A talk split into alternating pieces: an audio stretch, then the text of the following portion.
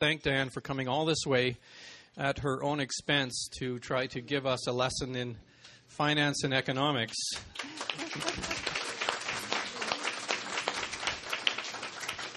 I'd like to uh, I'd like to thank Mayor Tarluk for coming to uh, to see what he can learn from this and for being open minded and uh, willing to listen. I think that's that shows great um, great encouragement. I appreciate that, Bob, and I'd.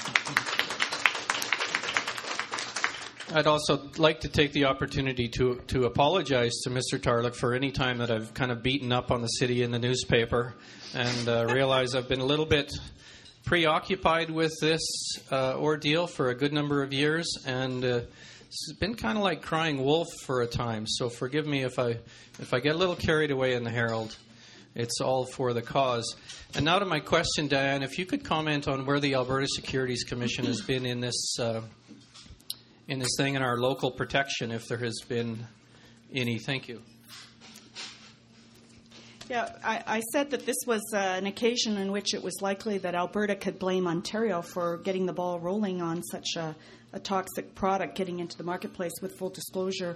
Um, in 2005, the Ontario government uh, passed something called a national instrument. And this is within the uh, power of a commission to put forward as a regulation that's going to govern um, the sale of investment products in the province of Ontario. So you can thank uh, David Brown, who was the chairman of the OSC at the time, Dwight Duncan, the present uh, finance minister, and Mr. Greg Sorbara. Um, they are being faulted for making a change that allowed this to be sold in the marketplace without a prospectus on the basis of a credit rating, uh, approved credit rating from an approved credit rating agency. This rule change did not go to Parliament in the form of a bill. It didn't go to any standing committee of finance and economics. It was approved by the Commission, and once uh, it would have been in consultation with the Alberta Securities Commission because a national instrument is put into effect in the whole country by the collaboration that is occurring uh, between provinces. Uh, within about six months of the new law that allowed uh, this credit rating agencies to decide what products go into the marketplace uh, on a on an approved credit rating agency, the way the test worked, if you can imagine that uh, in medical school, you have to pass five key courses in order to become a doctor. You have to pass every one of the five. You cannot fail one and have a good average on the pre, on the other four. It's the same way that the approved credit rating for the approved credit uh, rating agency works. But what happened here in Alberta and in Ontario, and I believe in Nova Scotia as well, there were exemptive relief decisions that were made that exempted several of the major uh, banks and investment banks from having to have their credit rating agencies pass the minimum test. And so uh, we had the president of the Investment Industry Regulatory Organization of Canada, for example, say that it was okay if DBRS gave you a high rating and if Standard & Poor's and Moody's uh, had you fail the test. And so, uh, you know, we would fault Alberta, Ontario, all of the commissions, first of all, for putting laws in place that didn't go through Parliament, uh, in terms of the uh, effect that it had in getting uh, a very weak uh, product into the marketplace without adequate disclosure. Uh, letting it rely on credit rating agencies, and then going further to give exemptive relief to let it just be the homeboy credit rating agency and to allow products that were not approved by the international credit rating agencies into our marketplace. Hi, Th- thank you so much for that presentation. This is extremely complicated. And, uh, you know, if we try to look at this situation from the perspective of Alberta or Canada, of course, that's not the way the financial system works. It's, it's uh, the heart of it is Wall Street, and then there are all these uh, tributaries. So to try to understand, you know, the Canadian context, it's within this larger context, these toxic uh, derivatives. Uh, well, where, where were they invented? I mean, AIG is a company mm-hmm. that is at the center of this, I think. They gave the insurance policies. That's their swap. I mean, it, the abuse mm-hmm. of the insurance industry is, is mind boggling in all of this. But the word, you use the word fraud. William K. Black is very outspoken in the use of the word fraud. I mean, fraud is not simply a political term. You don't point and say fraud and say, you know, we should change the government because of fraud. Fraud is a legal term, it's a criminal act. And what this whole situation is forcing us to confront, I think, is we need a different view of organized crime, organized crime at the highest level. And how do we deal with the fact that our own law enforcement agencies have been complicit in this organized crime? You were talking, we were talking at the break and saying, well, since 9 11, we get this picture that the criminals are in caves in Afghanistan. Uh, they have Arab sounding names, uh, that gangs are the problem, that street people are the problem. I mean, we need to shift our focus uh, it, when we conceive of what we need of our governments and our law enforcers. Okay, Tony. So how do we? Tony, how do we? Tony, stop. Please stop. Stop. Now we need your question. Well, I, I was. You, you, you notice the word you stopped me on was the word how. It seems to me that's the beginning of a Okay. question. Good. Well, thank you very I- much. Um, How, uh, basically, how how do we deal with you know the relationship between the criminal aspect of what we're talking about and the political functions of what we're talking about? How do we deal with the failures of those polities that are supposed to be enforcing the law but only enforce the law on poor people, street people? Uh, Okay, I think it, the, the core of the problem is we as citizens have to hold our po- politicians to account to govern on behalf of the citizens and not to govern on behalf of the bank, banking industry. So we have to start with that because it's certainly been my observation in all of the toxic products that I've examined that the laws have uh, been written for the benefit of the investment banking and banking industries. And that, uh, I think, relates to our complacency as citizens by not uh, holding our own politicians to account and becoming engaged in organizations like SACPA. I'm quite impressed that this many people can come out to a lunch to discuss d- democratic issues. And so, what we need to demand of our government now is they stop writing laws for the international banks, stop letting the international banks and Canadian banks control our securities commissions. We need to get to a national securities commission that has civilian oversight and begins to produce laws and enforcement for Canadians. And most importantly, on matters of fraud, which are policing matters, our policing system in Canada is hopelessly absent. It's not an issue of breaking a, uh, fixing a broken system. We don't have a system, as far as I'm concerned. And so now, here at 2010, we as citizens need to push for the creation uh, in of a new uh, securities crime unit who's going to be focused on financial fraud, and that this uh, new unit is going to begin to engage with all of the police forces across Canada who needs more money and fraud police on the beat, so that uh, we can uh, deter uh, at the highest levels people who want to take your money and can do so because they are able to do so with the complexity of the product and nobody examining the safety of these products and nobody after the fact uh, doing investigations and holding people personally to account by sending them to jail. Bev Mundell Atherstone, thank you very much. The Alberta government has been talking about having its own social insurance system for people living here. Um, since you've talked about the whole system being one that is not policed very well, extremely badly, in fact, um, what would you think about the Alberta government going down that road? What would be some of the problems? Okay, I, I'm, if I understand this correctly, is this the proposal for a supplementary pension plan for people who are not presently working with employers who offer them retirement savings? Is that their social security Yes. plan idea? Yes. Um, I support the supplementary insurance plan concept. I think it needs to be uh, done through a national initiative as uh, supplementary to the Canada Pension Plan. I don't think that Alberta should do it on its own because of the trans, you know, people transferring their jobs, you know, moving from province to province. Uh, so I would like to see a supplementary Canada Pension Plan, but when it comes to managing the money, I think it should be broken up in blocks and it should be managed by money managers who reside in the province of Alberta for the benefit of Albertans. But I'd like to see it as a national program.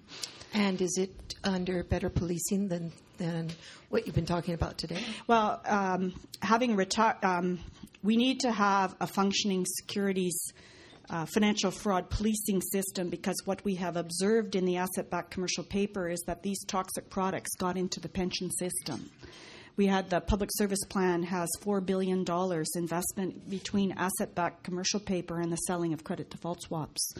Um, so, and we also had the Domtar pension plan, over a third was there. So, in order to protect, and also, you know, many of you have personal savings, and I doubt that many of you have gotten back to where you were before the uh, correction in the market. So, whether you save for your own retirement as if you're self employed, or whether you're a member of a pension plan, if we don't fix these toxic investment products and regulate them and have safety approval of them before they enter the market and deter the crimes through policing, then we're going to have problems for our entire financial system, uh, which for the most part is in the mode of retirement savings because that's the, the, the most significant use of why we save is to have money post our working careers. Thank you. Uh, Trevor Page. Thank you so much for a very enlightening presentation. Uh, today at the World Economic uh, Forum in Davos, Switzerland, Prime Minister Harper once again repeated that Canada is actually not that badly affected by the economic recession as some of the other G8 members because of its responsible financial and banking procedures. Would you say that he's basically misleading us and the others that he speaks to. And a supplementary um, question, which was discussed at our table, is Do you have any confidence in the current leadership of finance in the US? I refer to the president, Tim Geithner, to Ben Bernanke, and over here in Canada, um, the Prime Minister, Finance Minister, and um, Mark Carney.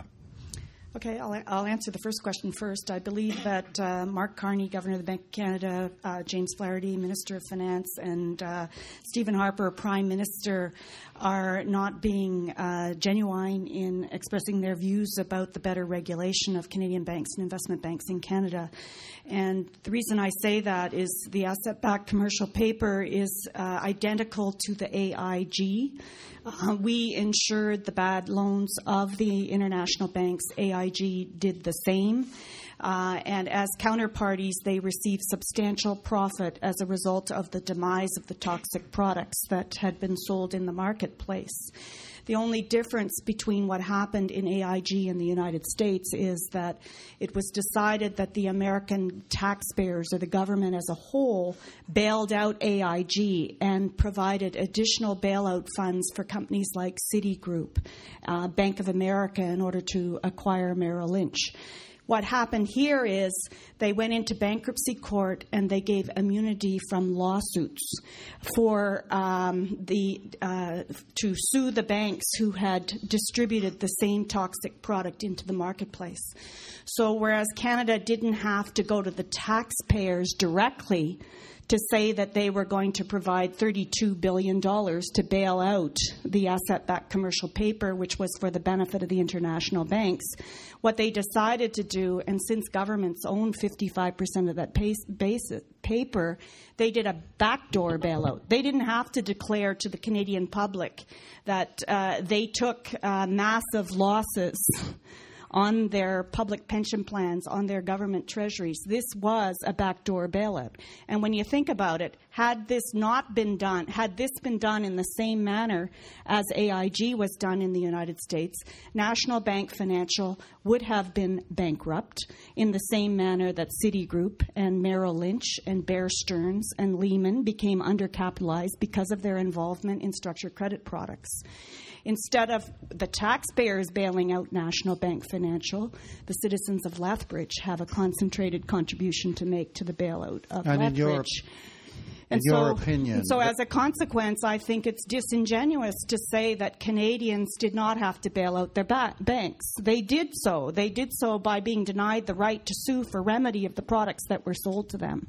The rest of the banks did the same thing, but their bank guarantees were valid and forced all the paper back onto the balance sheets of the banks. They took the losses. The banks did, not the customers. And in your opinion, is the current leadership in Canada and the United States uh, likely to prevent such an occurrence again? I think it is only if the American citizens and the Canadian citizens continue to be vocal about their anger that their governments bailed out uh, their financial industry for the benefit of uh, you know the executives who took massive profits. And I think that uh, Obama is a populist Democrat, and he you know registers the anger, and he's taking the appropriate steps. Thank and you. but for that, um, they would have pulled it off again. In our country, there's nothing going on. In fact, Jim Flaherty has said he doesn't think because we weren't involved that any change is required. Thank you. Mr. Crawford said that there was no mischief in the ABCP, so I have no confidence in our government to take the necessary steps because the banking industry continues to control the Alberta Securities Commission, the Ontario Securities Commission, the RCMP IMET. Has no capacity to investigate and is controlled by the financial industry, in my opinion.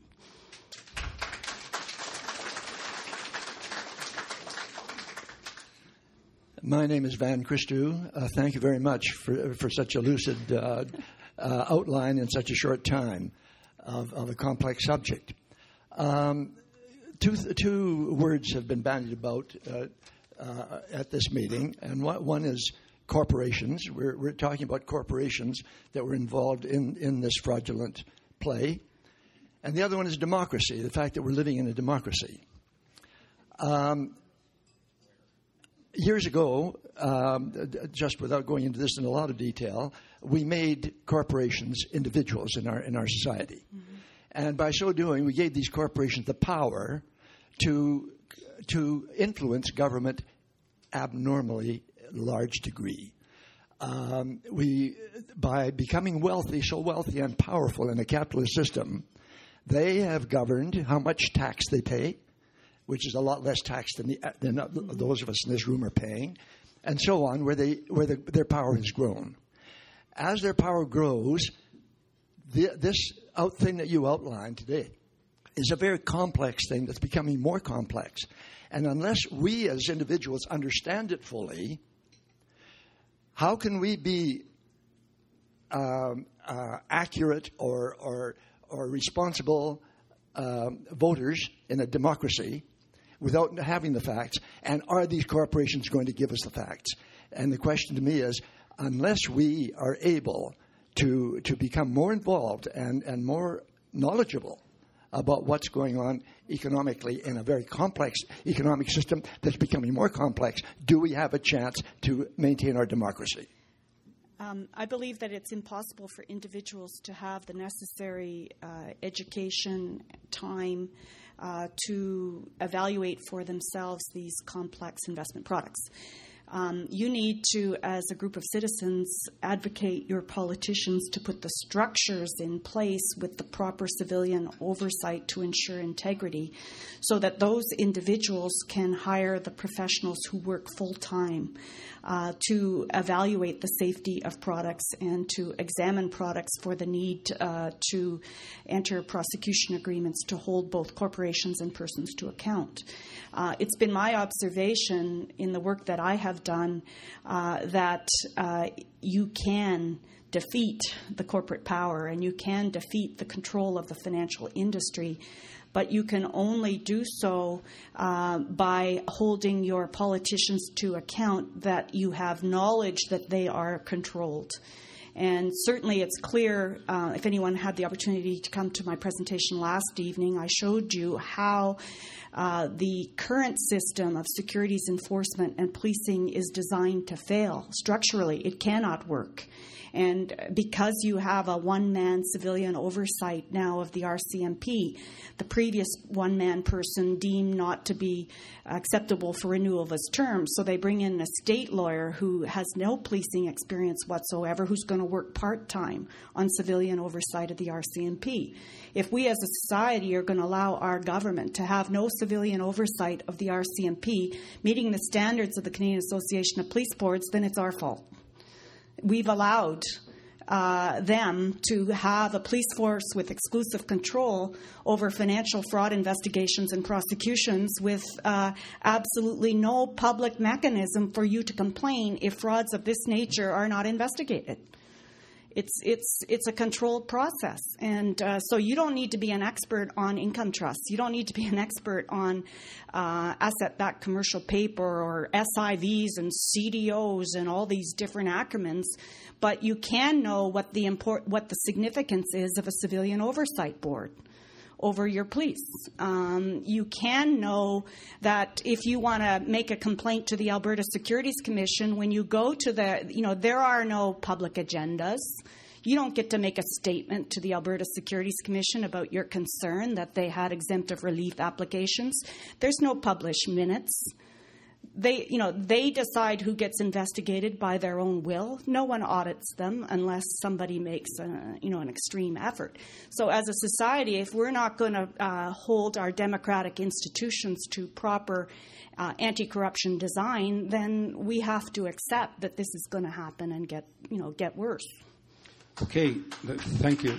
We have time for one one more question um, if you can keep it short and the answer sort of short because we uh, have limited uh, time here on all this stuff here. But I have about 15 questions on it. Yeah. Uh, yep. Well, you can. Uh, uh, Diane will be here at the end and she'll be answering all you want. Uh, my name is Bob Babke, Diane, and I very much appreciate your appearance in Lethbridge, as you know. but beyond that, and somewhat of a follow up of the, the last question, uh, we're aware that in uh, the uh, in the Yukon, mm-hmm. that that government actually had legislation, their own legislation, that did not permit them to invest in trusts. And as you know, the uh, Auditor General of Canada, Sheila Fraser, uh, found that in fact they broke their own legislation. Um, there's some indication that there are municipal government acts uh, throughout the country. Uh, there's only two cities that I'm aware of that were invested in this, one in Alberta and one in Ontario, and that would be Hamilton. But uh, the Municipal Government Acts uh, appear to not permit um, uh, investments in trusts as well. How do we get governments to follow their own legislation? Uh, do we need an oversight board on governments as well?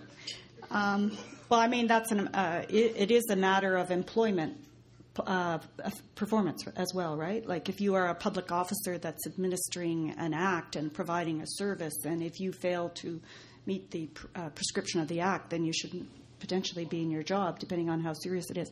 I did take a quick look at the Alberta Municipal Act, and I noticed that they uh, municipalities do have the authority to purchase securities that are guaranteed by a bank or a trust company.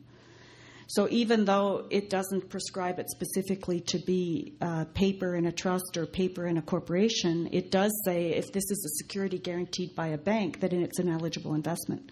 So I think the asset backed commercial paper, albeit a trust, did have a guarantee by a bank, certain series of it.